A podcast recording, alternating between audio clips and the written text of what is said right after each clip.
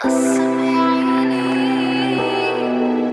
morning, Boker Tov. Buenos dias. Sabah al This is Shanna Fuld here with the Israel Daily News Podcast, the only English daily news podcast coming out of Tel Aviv.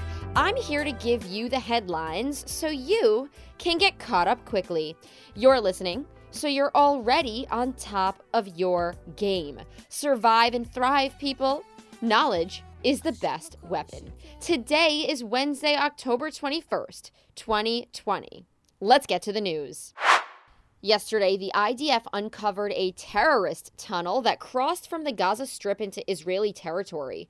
The tunnel, dug from the Khan Yunis area, was still in the process of being built. It did not cross the barrier that is being built at the border, and since the tunnel has not been finished, it doesn't pose any danger to nearby Israeli people in Israeli towns. It is still unclear which terrorist organization is behind the tunnel, but the IDF believes it was part of a relatively new operation. It will be neutralized in the next few days. Though it's not officially completed, this is the first time that the barrier created by Israel has successfully located and blocked off an offensive tunnel. The barrier is expected to be finished in March of 2021. Now, if you're wondering, the barrier is exactly what it sounds like it's a wall that digs deep into the earth, 12 meters to be exact, and it's meant to prevent tunnel diggers. It also has tunnel locating technology. Wow, only in Israel would you need to have a team of people, technology, diggers, human work, just to go down and build a barrier 12 meters deep to prevent somebody from p- building a tunnel and entering your territory underground. Like, this is crazy, but we're very thankful to have it and to have that protection.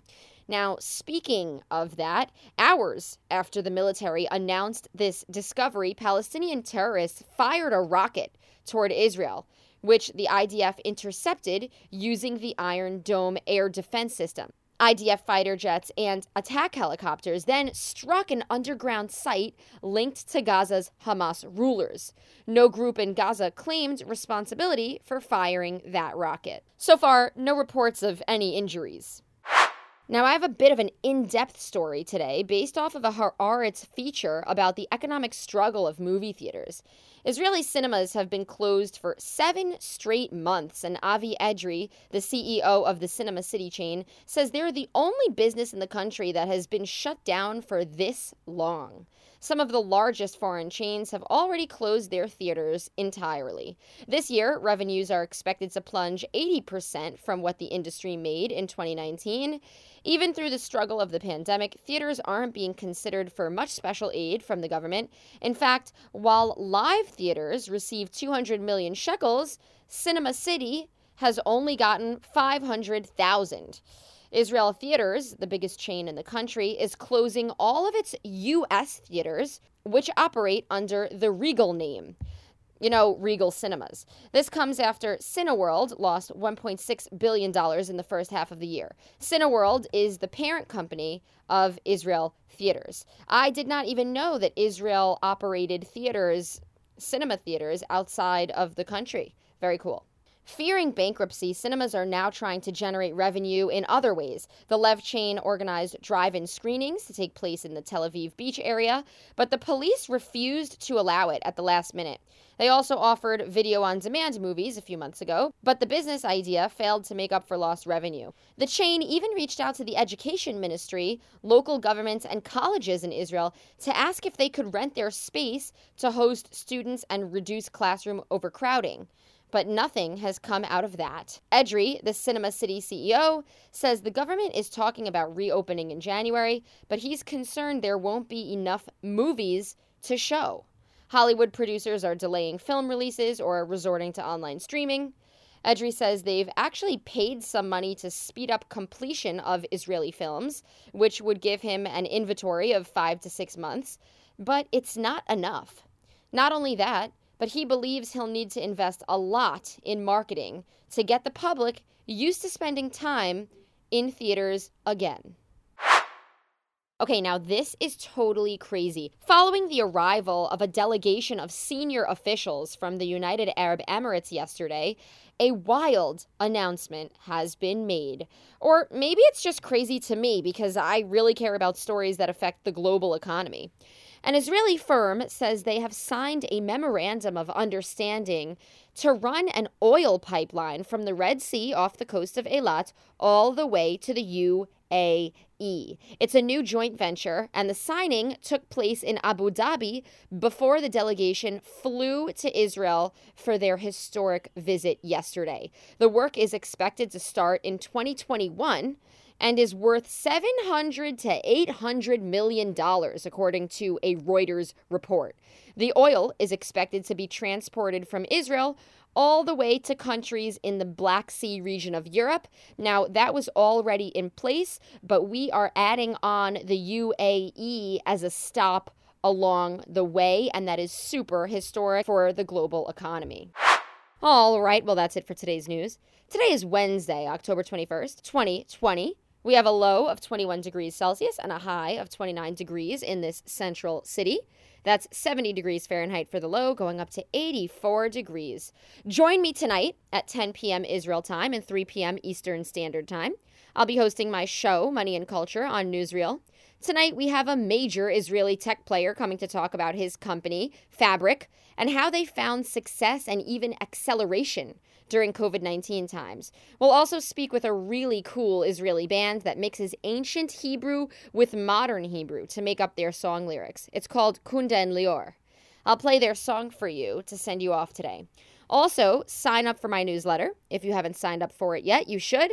You'll get my editor's pick of the top five stories coming out of the week, plus the Cliff Notes version of my special interviews and investigations that I hosted during the week, along with my reporters. Before I sign up, but before I sign off, I have an announcement. I am scheduled to fly to New York to visit my family, who I sorely miss. I have not seen my parents or sisters in a year. I will still be producing the daily podcast as always, but please be flexible with me about the time that it comes out. I will be seven hours behind, and therefore the show will be released seven hours later than usual. Same show, just a different location. Okay, I will be working from New York, which is where I was born and raised. Thanks for getting caught up with me. Don't forget, subscribe to the Israel Daily News podcast on Spotify or Apple Podcasts or wherever you're hearing it from. I am everywhere. I'll send you off with a song called Hashmanai by Kunda and Leor. This is the bands I just told you about. They combine ancient Hebrew texts with new texts, including Let Your Voice Be Heard, which comes from the Song of Songs. It's a famous psalm. They hope the lyrics will transcend into current political problems and tackle issues like a woman's right to be heard in Israeli society. We're going to have this band on the Money and Culture show tonight on my Facebook. You can find it on my Facebook. Have a great and productive day.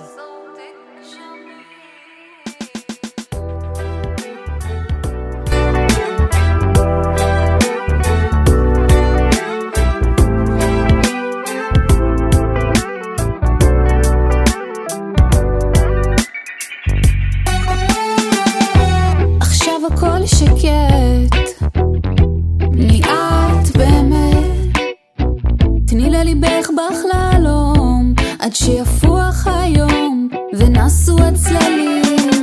שיטתך רועמת ממה את מפחדת? להבה בך בוערת מחכה שתראי ותתעוררי